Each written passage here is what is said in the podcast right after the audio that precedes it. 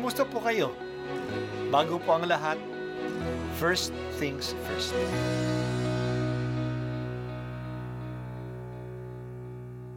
Good morning po. Sinisimulan po natin ngayon ang first things first. At dito po, tinatalakay natin sa unang bahagi ng umaga natin ay ang first readings na binabasa po sa banal na misa. Ito pong tinatalakay natin kasi madalas po kasi marami na tayong alam tungkol sa gospel readings.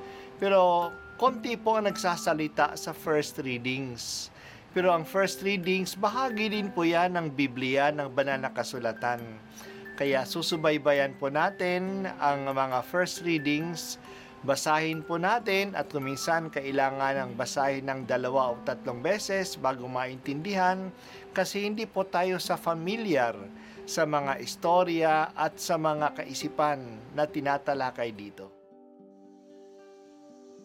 Ang pagbasa mula sa aklat ng Henesis mas mahal ni Israel si Jose kaysa ibang mga anak sapagkat matanda na siya nang ito'y isinilang.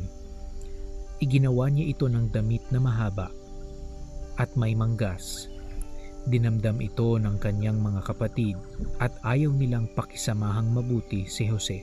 Nasa Sikwem ang mga kapatid ni Jose at doon inaalagaan ang kawan ng kanilang ama. Sinabi ni Israel, gumayak ka at sumunod sa iyong mga kapatid. Sumunod si Jose at natagpuan ang mga kapatid sa Dotam.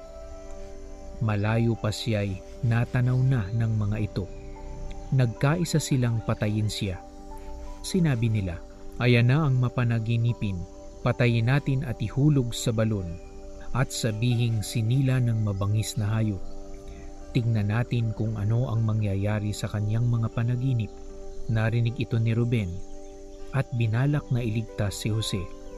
Sinabi niya, Huwag, huwag nating patayin, huwag natin siyang pagbuhatan ng kamay, ihulog na lamang natin sa balon.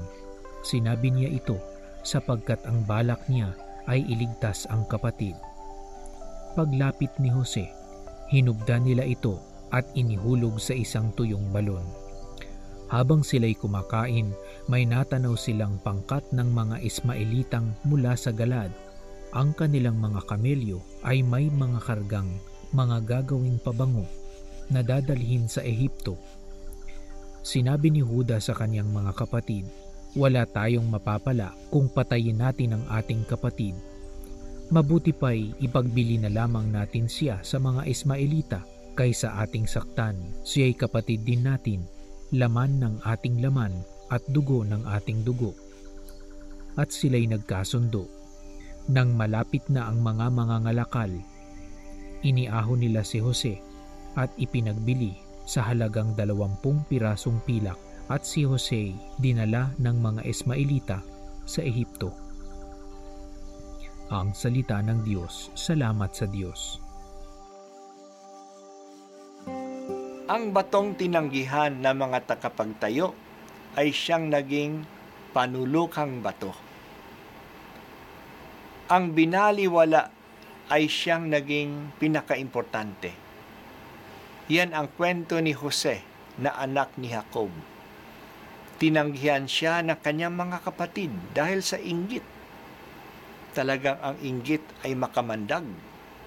Pinag-aaway nito kahit na ang mga magkakapatid hindi ba nangyayari din ito sa atin ngayon?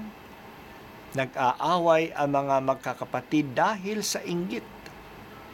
Kahit na nga sa mga tao na mayayaman o nakapag-aral, kapag dumating ang inggit, nandidilim ang kanilang paningin at ang kanilang mga desisyon. Dahil sa inggit, tinangkang patayin at nauwi sa pagbebenta kay Jose ng mga kapatid niya.